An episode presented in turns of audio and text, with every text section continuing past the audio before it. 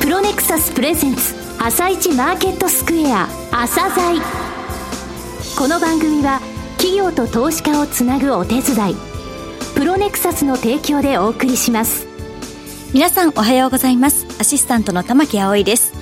それではスプリングキャピタル代表チーフアナリストの井上哲夫さんと番組を進めてまいります。井上さんよろしくお願いいたします。よろしくお願いします。今日も楽しみな企業をゲストにお招きしています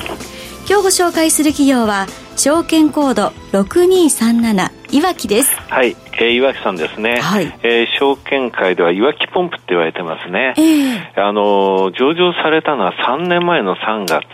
ですね、はいそしてこの3月に東証一部に市場昇格されました、はい、えポンプってケミカルポンプと水ポンプって住み分けが進んでるんですけどもね、はい、はっきりとなされていてそのケミカルポンプの方で第一人者です。どういうことをされているのかじっくりお聞きください。はい。それでは朝鮮今日の一社です。朝鮮今日の一社。本日は証券コード6237この3月15日に東証一部に市場昇格された岩木さんにお越しいただきました。お話しいただきますのは代表取締役社長でいらっしゃいます藤中茂さんです。本日はよろしくお願いします。よろしくお願いします。上場されて3年、えー、東証一部に市場昇格されました。えー、銘柄名としてですね、イワキポンプって、えー、みんな呼んでおりますが、ケミカルポンプのメーカーさん。はい、えー、簡単に沿革も含めてですね、事業内容についてお話しください。はい。えー、まずケミカルポンプと話が出てきました、はい、えー、ケミカルポンプというのは液体を送るための機械のポンプのことですが、はい、えー、この送る液体が、えー、水ではなくて化学薬品薬液、えーまあ、いわゆるケミカルを専門に送る機械のことですので、うん、ケミカルポンプと呼ばれております、はい。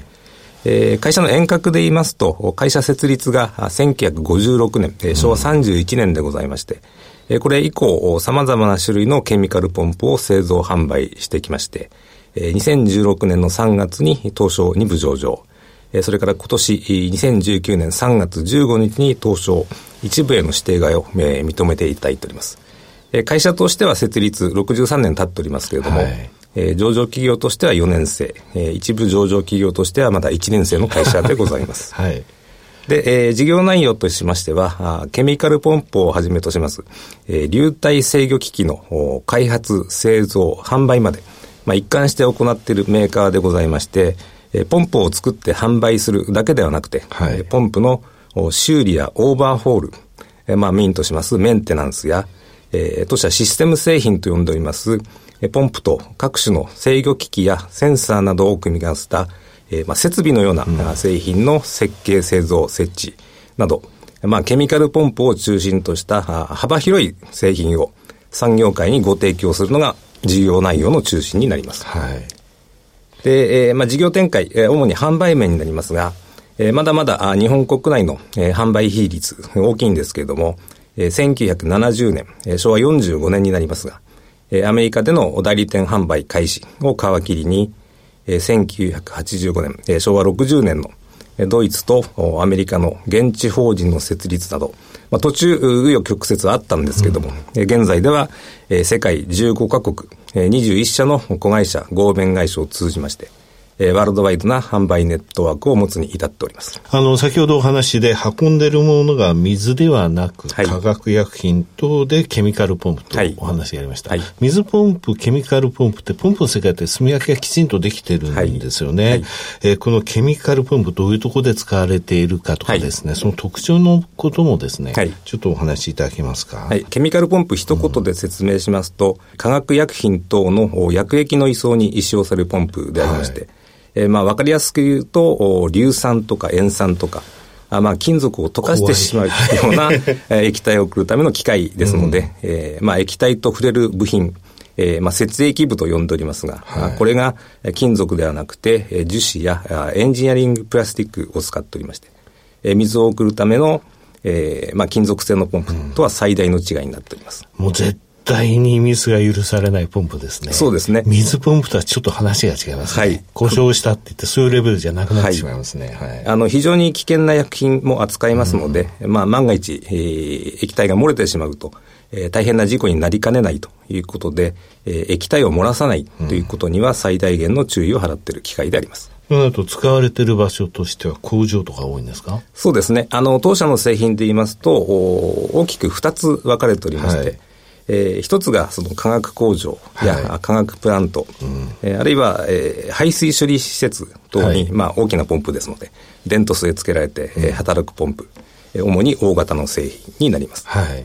で、まあ、あの、大型の製品と申し上げておりますが、えー、まあ、どのくらいの大きさかと言いますと、えー、1分間に、まあ、5000リットル程度の液体を送ってしまう1分間に5000リットル？はい。えー、5000リットルって言いますと、うん、まあ、ガソリン用のドラム缶、えー、25本分の液体を1分間で送ってしまう。だって1秒に100リットル送って6000リットルってことじゃないですか。はい。はい、じゃあほぼそれに匹敵してるってことですよね。はい。ですから非常に大きな製品になりますので、うん、まあ、鉱山の中とか、大きな化学工場等でも使われております。もう一つは？はい。えー、もう一つは、主に小型の製品になるんですけども、えー、これはあの、当社のお客様が制作してます装置、うん、えー、例えば、医療用の生化学分析装置でありますとか、はいはい、えー、業務用の液晶プロジェクターとか、うんはいえーまあ、これに組み込まれて働くポンプというふうに分けております。はい。これは小さい。はい。で、えー、まあ小さいと言いますと、手のひらサイズとか呼んでおりますが、はい、まあ指2本でつまめるような製品でございまして、はい、えー、先ほどの医療用生化学分析装置に加えまして、えー、人工透析装置に組み込まれる精密なポンプであるとか、えー、食器洗浄装置に組み込まれるポンプ、えー、あるいは家庭用燃料電池に組み込まれるポンプなど、まあ、意外なところ、様々な装置に組み込まれて使われております。さて、御社の強みですが、どういった部分だと、えー、社長はお考えでしょうか？はい。えー、まあ、当社の強み、まずは、お客様の要望にお応えできる、豊富な製品ラインナップを揃えているというのが挙げられます。そうですね。ホームページ見させていただきましたけれども、はい、すごい数になってるんですね。そうですね。はい、数多いんですが、うんえまあ、社内であの、ポンプのデパート戦略などと呼んでおりますけれども、はい、えー、まあ、ある特定のポンプだけを扱っている競合メーカーさん、うん、というのは多い中、はい、当社一社でもって、え多数の種類のポンプを扱っているというのは特徴でありまして、まあ、様々な種類のポンプを様々な市場に販売しておりますので、え一つの市場の動向に左右されづらい、えー、売上の安定感というのは強みであろうと考えております。うん、ただこれ考えますとね、これだけ作ってますと、はい、多品種で少量ってことになりますが、はい、それに対応できるってことですか？そうですね。えー、当社多品種少量生産でございまして、うん、えー、まあ年間の生産能力80万台というふうに見ております。はい、なるほど。また、ケミカルポンプというのは、はい、カタログさえあれば、機種の選定ができて販売ができるという製品ではございません。違いますよね。はい。で、えー、まあ国内では、うん、13拠点の支店営業所の販売も、海外ですと15カ国21社のグループ会社で多数の販売スタッフ揃えておりまして、えー、手厚い販売サポート体制で、まあ、売るときだけではなくて、はい、ポンプご使用中のトラブルなどにも迅速に対応できる体制を持っているというのも強みであると考えております。なるほど。また顧客のニーズもそこで吸い上げていくっていう部分もあるということですね。はい。あの、そこから、えー、新しい製品開発が始まったりということもございます。マーケットシェアってお聞きしてよろしいですか？はい。調査機関などの公開されているデータがあるわけではありませんので、えー、あくまでも当社調べの、しかも国内における数字であるという前提でお話をいたしますが、はいえー、品目ごとに分けておりまして、はい、えー、市場占有率、まあ、主力のマグネットポンプという品目では、うん、あ41%程度で一番手であろうと。はい、えー、それからあ、モーター駆動の定量ポンプという品目ですと、えー、12%で、えー、3番手。うんえー、電磁駆動の定量ポンプという分類になりますと、55%程度で1番手。それから、あ主に半導体製造装置に組み込まれます、はいはいえー、空気駆動ポンプという製品では、えー、57%程度で一番手となっておりまして、うん、50%超えてる品目超えております。2つありますね。はい、はいまあ、ケミカルポンプの専業総合メーカーとして、えー、まあ、国内トップクラスであろうなというふうに自負はしております。完全トップクラスですね。はい。はい、さて、今後の成長戦略ですが、どういったことをお考えなのかお話しください。はい。過去の話になりますが、はい、2016年3月期から2025年3月期までの10期にわたる、えー、いわきグループ10年ビジョンの実現に向けまして、各種の施策を打っているところろであります。なるほど。まずはあの10年ビジョンがあるということですね。はい、はいで、えー、10年ビジョン、えー、2025年3月期までに、まあ、訂正目標としては、えー、オールいわきで世界ナンバーワンを提供すると定めております。うん、で、えー、定量的には、あ連結の売上高、あ国内200億円、海外200億円の合計400億円を達成するということを目標としております。はい具体的な基本方針というのはどういったものですか？えー、基本方針、えー、いくつか挙げているんですけれども、はい、まあ、時間の関係で2つだけお話をいたします。はい、はい。えー、その1つ目は、強化市場への経営資源の優先的投入とございまして、えー、当社では今後強化、注力すべき市場、まあ、分野として、えー、水処理市場、はい、医療機器市場、新エネルギー市場、この3つの市場を挙げております。はい、まあ、いずれも人間が健全で健康的な生活を送るためにはなくてはならない分野でして、この3市場向けの製品開発や投資については、優先的な扱いで強化を図ってまいります。水処理市場向けに残留塩素系の専門メーカーであります。テクノエコー社という会社を、2016年12月に買収して子会社化したというのは、この経営資源の優先的投入の一例になります。なるほど。二つ目、10年ビジョン達成のための基本方針、課題解決型ビジネスの展開になります。はい。課題解決、いわゆるソリューションビジネスになりますけれども、はい、一例としては、システム提案というものが挙げられます。これは、ポンプだけを買っていただいていたお客様に対して、はい、ポンプだけではなくて、うん、ポンプの前後にあります液体のタンクから、液体が出るノズルまで、はい、えー、お客様のご要望に応じて、えー、液の出る量や、はい、えー、液の圧力、液体の温度や濃度の管理なども含めまして、えー、化学薬液周りをパッケージでご提供する。えー、こういったことで、えー、ビジネスの拡大を図ります。あの、冒頭言われたシステムっていうのはここの部分なんですね。そうです。で、えー、加えまして、えー、機器類、機械の提供だけではなくて、えー、お客様の相談にお答えできる、えー、コンサルタント的なビジネスの拡大を図りたいということで、現在、えー、いろいろとこのようなビジネスの勉強をしているところでございます。最後になりましたが、リスナーに向けて一言お願いします。はい。当社にご興味ある方もお聞きと思いますので、まず、株主還元についてご説明をいたしますと、えー、配当成功30%程度は安定してお出しし続けるというのが基本的な方針でございます。はい最後になりますが、ケミカルポンプという機械は、まず一般の方が目にすることのない裏方の機械であると思います。しかしながら、最前線で産業を支えるという当社の経営理念のもと、世の中にはなくてはならない会社でありたいと、熱い思いの社員が、まあ、意外と多い会社でございます。銘柄名で言いますと、いわきポンプ、証券コード6237株式会社いわきへのご理解のほどよろしくお願いいたします。藤中さんどうもありがとうございました。ありがとうございました。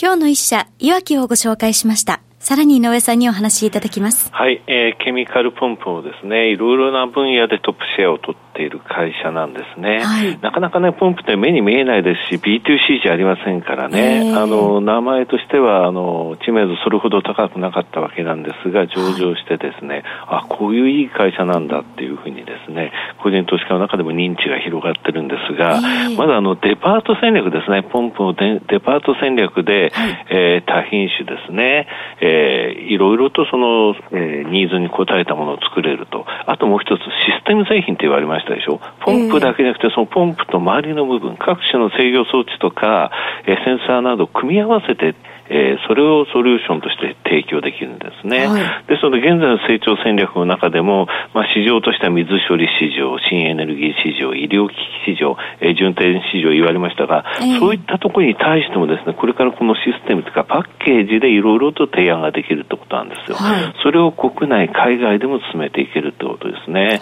非常に堅調な歩みがこれからも期待できる企業の一つです。そうですね。はいそれでは一旦お知らせです。企業ディスクロージャー IR 実務支援の専門会社プロネクサス。上場企業のおよそ6割2200社をクライアントに持つ。これはアジア証券印刷の時代から信頼と実績を積み重ねてきたからこそ。さらにプロネクサスが目指すのは企業と投資家をつなぎ日本の株式市場を活性化させることです。プロネクサス、私たちは個人投資家の皆さんを応援します。井上哲夫、今日のストラテジー。それでは井上さん、後半の解説もよろしくお願いいたします。はい、えっ、ー、とですね、今現在がちょうど4月に入りましたよね。はい、で、企業ベースで言いますと、決算、本決算の発表でいくと、1月までの企業さんはもう、まあ、ほぼっていうか、すべて発表されていると。はい、2月と3月、3月は特に多いですよね、企業数が。これが5月15日、20日にかけて発表されていく。はい、そうすると、PR、の元である一株利益っていうのが変わるわけですね。はい、ですので今、えー、PR とか一株利益っていうのでいうと一番旬じゃない時期。なんですよ、はい、それでもバリエーションをこれから、えー、決算発表で見ていくということになるんですけれども、はい、それを占う意味でね、とっても重要なものが出たわけで、それが4月1日に発表された日銀短観なんですよ。この3月の数字でございますね。はい、これがね、大企業の製造業の DIE から悪い引いたものがプラスの12なんですが、これは一気に悪化したんですよね。12月に比べて7ポイント悪化したんですよ。7ポイント悪化ってこれ、えー、6年3か月ぶり、12年の、2012年の12月って結局アベノミクス相場始まる時よ。ああ、それそういう、あの時のあの最悪の状況を受けてって言ってた時ね、はい、そこのところのレベルまで落ちてしまいましたと。あそうなんですね。うん、この1月っていうのはね、戦後最長の、えー、景気拡大期間になるんで、はい、あのそれを超えるっていうふうに政府は胸を張って発表したいんでしょうが、この1、3月期ひどいよ。ああのね、連休明けた5月20日に1、3月期の GDP 出ますけど、はい、ここは明らかなマイナスが出てくると思うね。それでも1月のところで超えてたって胸張るかどうかっていうのは、まあ、この国の政府の、えー、常識次第なんだけどもね。さあ、今回で悪化した DI 見てみるとね、はい、電気